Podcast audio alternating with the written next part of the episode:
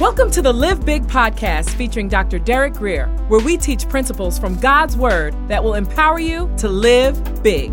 For more information, visit derekgrier.com. Here's Dr. Grier. And after that, I worked for a civil rights organization, and I was a working guy, and, and I even had businesses while I was in, in college. But when I finally answered my call to the ministry, I had to begin to believe God for every single meal. And uh, at, at this point in my life, God had called me. I know this might sound strange to you, but God called me to study. And I would study the scriptures and, and books about the Bible eight to 10 hours a day. So here I am in my mid uh, uh, 20s. I don't, I'm not married, I, I don't have kids yet. So because of that, it offered me some, some freedom. So basically, what I would do is I'd pick up odd jobs every, every now and then to make ends meet, but, but the reality is I didn't have a, a standing, typical, you know, nine to five job. And I was criticized pretty roundly for that. And I, and I can understand why people might, might not get that. But it was something God had assigned me. It's really the foundation for much of what you hear out of my mouth today, with those years in study, those years where I had to forego. You know, my friends were earning six figure uh, incomes and looking at me like, what you doing, man? You know, you preaching you what the Bible, what, what's that doing for you? And they, they'd look down on me and criticize me. But there was something in my heart. I knew God had called me to this thing. And, and the only thing that really made me happy was God's word and, and his presence. And, and I'd invest hours into it. And in that season, God taught me. Now, before that time, again, I was in college and I actually rented out a house. I had a lot of money because I, I made money from the rental and, and then I had a job. And, and on top, I, I, man, I, I ran with some rich people and, and I, did, I had resources. In college, man, I was doing it. But after I met the Lord, at that point in my life, I knew how to live high. But God had to teach me how to live low. And you will go through the vicissitudes of life, the ups and downs. And the issue is really not so much how much you have, but who you have with you in that season. So don't be soon shaken because you have a little financial setback. That's part of life.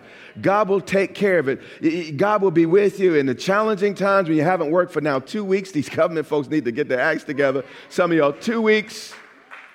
But still, listen, I had to learn how to what? To be brought low and how to abound. In any and what? Every comfortable and what? Uncomfortable. Listen to, listen to Paul here. I have learned, this takes learning. You can't just hear one preaching and get this fixed. It takes learning. I had to learn something. So there was a season of hand to mouth until I learned that, you know what? Uh, my blessing doesn't come by bread alone, but by every word that proceeds out of the mouth of God. I need to obey God. I need to learn obedience. And God will cause you to walk sometimes through difficult places to teach you how to obey. And that obedience is best and right. He had to deal with my pride, had to deal with my arrogance. I thought I was all that. He had to show me you're not, you know, and I had to come to really understand that as a young man. But Paul said, I have learned the secret of facing plenty, meaning a lot. So Paul knew how to have what? A lot. But also hunger, which means very little here. It may surprise you, but it takes almost as much grace to be rich than it does to live in poverty. It takes grace to, to still care. It takes grace to still be hungry for God when, when you could call the doctor. It takes grace to still stay hungry for God when you could pay your bills and you don't have to pray about it anymore. It takes grace to still have a prayer life. It takes grace to be wealthy. It takes grace to be poor. But listen to the secret. And, and by the way, just, just so you, you just don't think I'm, I'm, I've just lived this charmed life, I've been criticized in the ministry for being too poor. I didn't drive flashy enough cars, and people would come to me, I don't want to follow a guy like you. But now people criticize us for being too big. No matter what I do, I'm running into problems. So I'm just learning, I'm learning, by the way, learning to just ignore them and do what I do. The 13 is the secret, again, to handling whatever financial state you might find yourself. Here's the secret. The context, again, I've learned the secret of facing plenty and hunger, but watch this. I can do all things through him who strengthens me. Whether I'm by a brook or I'm in an overlook of the Potomac, I can do all things through Christ who gives me strength. As long as God has given me strength for the task and the situation I'm in, I'm gonna be okay. I can do it, I can handle it. Facing a lot of things, though, the only question is does God got you? If He got you, you're gonna be okay. Back to 1 Kings 17 and 4. Again, he speaks the word of the Lord, and, and you think that he get a great pat on the back, and, and everybody would come and celebrate him. Instead, he has to run and hide. And in verse 4, God says to him, I've commanded the ravens to feed you there. I really need you to pay attention to what we just read. He said, I will feed you there. But if you're over here, and God has called you over there, you will miss your provision. God never fails to provide. Never. We fail to obey. He said, I have commanded the ravens to feed you there. Until you get to your there, you will not know what it's like to be provided for by God. Now, you might be able to provide for yourself, but you will never discover what God has for you until you get where God has told you to go. Unless I went to my place called there every Sunday. And by the way, I went to there when people were avoiding this church by the thousands. Y'all didn't catch that. At this point in my life, I'm making a meager, meager salary, giving away more than half of my income every year, even though we didn't, man, man, we, we, little, struggling, challenged, but it was still my there. And because I went to my there, then I am at my here now. But you have to find your there. Where is your there? In a moment, we're going to go to Jesus and we're going to see something. But I have found a lot of times your there is not geographic like it was here with Elijah. Often there is on the inside. Often there is a mentality. There is an attitude. There is a maturity level. You see, once it happens on the inside, man, you can't stop it on the outside. The, the, the, the longest journey you'll ever take starts where? Within. That's the most important journey of your life. Luke 17, verse 20, 21, New King James here, Jesus speaking.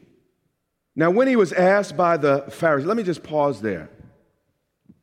Part of my place called there was gaining enough confidence to speak the way I do. A lot of you are newly introduced to, to me in, in this ministry here.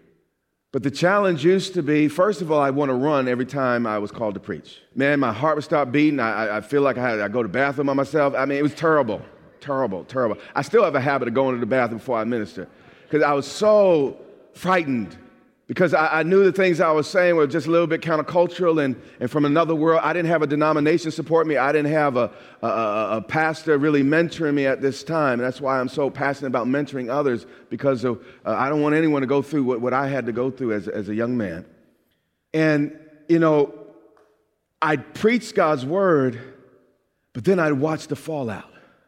I watched church members get mad at me. I watched them punish me. I, I watched them sometimes hurt me. Now, now, everybody wasn't totally nasty, but I had, a, I had this, this group, and, and, and, and it, it, it was a challenge.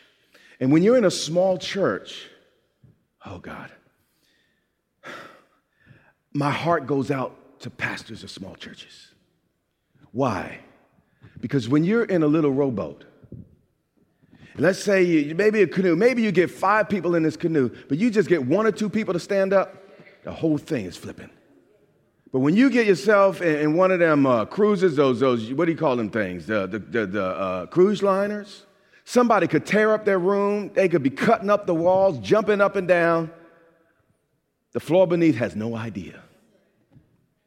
And when you pastor a small church, people know that intuitively. And the first thing they say is, I'm out of here, I'm gonna go. And every Sunday, the threat is on you if you don't please them. Not only are they going, they're taking all their friends and they're going to criticize you over lunch and dinner and make your life a living hell. As a pastor, you know that and the people know that in a small setting. So when I was standing preach, I knew what type of ears it was falling on. I knew everyone was happening. I knew I was going to be punished every week for what I said. But I had to go through that process, deal with the punishment. I'd have Sunday say, Well, this is, this is Sunday. I think I'm about to lose about a third of my people. You ready, Lord? and I walk into the pulpit. Sure enough. Sure enough. And because of it, man, you get beat up a little bit. And, you know, public speaking, now you just think that I'm just like this. Public speaking can be frightening. Some people say it's the biggest fear they have in life except for death. I do it every week with a message that sometimes pokes and pricks people. So, my biggest issue was developing confidence. And what would happen is, after I preached, I go home and Dad, God, why'd you make me do that? How come I can't be more like that guy on television? He's nice and, and he just tells people and rubs their heads and, and you gotta give me this ministry. And I'd be mad and then I'd be, I'd be secretly a little bit scared. Like, what are they gonna do to me? How are they gonna punish me? How are they gonna hurt me? You know, and, and, and, and you know, and I had to deal with that. But what God had to do was develop my confidence on the inside. During that season, until it got to the place, I don't care if y'all leave. See, you, think I'm cocky now when I say things like that. No, no, no. I learned that when we were small. It's like, you want the door? Let me open it for you, you know? I'll bless you and I'll introduce you to your next pastor. You hear what I'm, I had to get that way in order for me to be able to handle what we're handling now. So that place called there is not always geographic. I had to mature inwardly emotionally, mentally, not to fall apart every time somebody criticized, didn't like me, and sent an ugly email. Do you understand what I'm saying? He says here in Luke 17 and 20. Now, when he was asked, speaking of Jesus, by the Pharisees, when the kingdom of God would come, he answered them and said this The kingdom of God does not come with observation. You can't find the kingdom of God on a map like you could find Israel. The Old Testament was different than the New. Or you, you can't tell a person, you know what, go make two lefts, uh, make a left at, at, the second light and then, then make a right. You, you can't do that when it comes to, to the kingdom. Verse 21, and he's explaining that because these are Old Testament mentalities where, where the, the kingdom to them was, was a piece of soil, it was a king on a throne, and it was a literal physical kingdom. But Jesus did not come to bring that type of kingdom. He will eventually when he returns, but not right now. He said, Nor will they say, See here or see there Meaning, the kingdom of heaven is not something you could point out with your finger. You could use a uh, compass uh, uh, uh to find or, uh, or hold with your hand. The kingdom he's about to teach us is within us. He said, The kingdom of God is within you. Now, literally, the language here is within one's reach, on the inside of your cup. You see, when I get there on the inside, it's only a matter of time before I get there on the outside. Our most important journeys are within. So the question is not, are you in your physical there? The question is mentally, emotionally, are you there? Are you need to, to, to be, are you where you need to be with your husband? Mentally, emotionally, spiritually. Are you where you need to be with your, your, your, your, your, your, your children? Emotionally, mentally, spiritually. The kingdom is within. And we're trying to get in a physical place thinking that something physical is going to fix our situation when that's not true. Because if you don't fix it on the inside, you're going to lose it on the outside. Even when that thing comes, that's why people that win the lottery tend to lose it because they didn't grow it on the inside. So when it comes on the outside, they are not ready. And then after they lose it, all they want to do over, and by that time they learn their lessons but it was because of a journey they took on the inside after they received those resources. Am I preaching good? All right. 1 Kings 17 and 5. So Elijah went and did according to the word of the Lord. He was not just a hearer, but a doer of the word. Now pay attention to what it said. He went and what? Lived. as I just said, stop trying and, and believing God and everything to be fixed by one single event. God's provision is maintained by a lifestyle.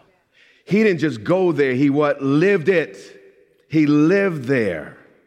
He went and lived by the brook Cherith that is east of the Jordan. Now, since we don't live here, this, this doesn't really strike us, but the, the east of the Jordan was an extremely inhospitable area. Um, it had no normal food supply. In fact, that's why no one knew about this brook, because no one went in there. So he told him to go someplace nobody else went. And when we follow God, God will show us provisions that no one else has ever found. Verse 6 And the ravens brought him bread and meat there in the morning, and bread and meat in the evening. Now, at this point in history, only kings ate meat every day. Even today, most people on the planet only eat meat maybe once or twice a week. What is the point here? If we obey God, we can live even as kings, even during a famine. But you got to find your place called there. It may not look like the next person, but you got to get there. And when you find you're there, God will feed you and, and provide for you like a king. But you got to get to your there in order to experience that provision. And he drank from the brook. Pay attention here as well. And we have to guard against becoming too spooky or too carnal or intellectual on the other side. He drank from the what? Brook. So the birds were the supernatural provision, but the brook was a natural provision. And God will provide for us both supernaturally and naturally, and many times simultaneously. And we cannot overdo the, the, the, the, the miracle part and not do the practical part. We can't just do the practical part and miss the spiritual part. The birds came in the air in the heavens and it dropped down the meat. And God will do some dropping down and things will happen from the heavens in our lives if we get to our place called there. But also in our place called there, there will be natural provisions. And we have to learn to tap into them, use them until the purpose, their purposes is served. Verse 7 And after a while, the brook dried up. Here's what I wanted to say most this morning this was an opportunity of a lifetime. But an opportunity of a lifetime only lasts the lifetime of the opportunity. Let me say that one more time. An opportunity of a lifetime only lasts as long as the lifetime of the opportunity. The provision was there, but if he would have showed up four weeks later, probably not. We have to learn to walk through the doors God opens when they're open. And many times we're banging on doors saying, Oh God, why'd you lock me out? Not because God didn't never open the door, but because when He told us to go through it, in my case, I was maybe, I've been too busy making a living. It was the time in my life I needed to be working like my friends and, and, and doing this, that, and the other and making a dollar. But there was a door in my life. I had no kids yet, no wife yet. There was an opportunity right there that if I would have missed, I don't know how I would have made that up. At this point in my life, I can't study that long. I just can't. And you say you're a pastor. That's right. Being a pastor takes up a lot of time. That's why we send our kids to school. And, you know, I work through college, and probably my kids, I'm going to teach them a little discipline too. They do a little bit of working too. But, but often, if, if, if, if the, uh, if, if the resources are there, a kid doesn't work. And he just focuses on his study. So I was kind of in the school spirit. But the point is, it was an opportunity that I had to seize in my 20s. And now it would be harder and catch up if I tried to get it done. Does that make sense to you? And a lot of us, we procrastinate, we put off. You know, God's telling you to do X, Y, and Z, and you act like you're going to live forever. You, you act like, you know, God's going to keep that door open. He's not. The children of Israel would disobey God, get to the edge of the wilderness where they're supposed to enter the promised land, and, and then do something. And then they had to go back around the mountain again and just keep going around in circles in the wilderness. They missed their opportunities. And what I'm saying to you is don't get so. Now, I'm a friend of God. God loves me and He's for me. He's my daddy, but He's also God and He's also wise. And we have to learn to have a little more respect for God and His timing. When He tells you to do it, go ahead and do it. When He says say it, say it. When He says go, go. When He says give, give. When He says stay, what? Stay. When He says come, come. But many of us act like, you know, we got, another chance tomorrow, another chance. Don't take His grace for granted. Sure, God is a God of second, third chance, but you know what? It gets a little harder as it goes along sometimes. And what we have to do is reference the Lord enough that when He says come, I'm not going to say, well, well, I'll get around to it. I love my Father enough. I honor my Father enough that because He said come, I'm a coming. And even this simple message this morning, many of you feel the Lord knocking on their heart saying, Come. The deal is, you're saying, Well, I'll get to it. I want to fix this, fix that, or maybe I'm too young, or, or, or maybe too much is going on in my life. I don't, really don't know what's going on in your head. But you're sitting there rationalizing, saying, Well, you know, maybe some other time I'll get to it. But you see, when God says come, you need to come. And let me tell you this Every time I disobey God, it's harder to obey Him the next time. So this morning, you could respond freely, but maybe next time it might be a little bit harder, maybe a little bit harder. And then it could get to the place you don't even respond because your heart has become so hard. You have been listening to the Live Big podcast with Dr. Derek Grier. For more information, visit derekgrier.com or follow Dr. Grier on social media.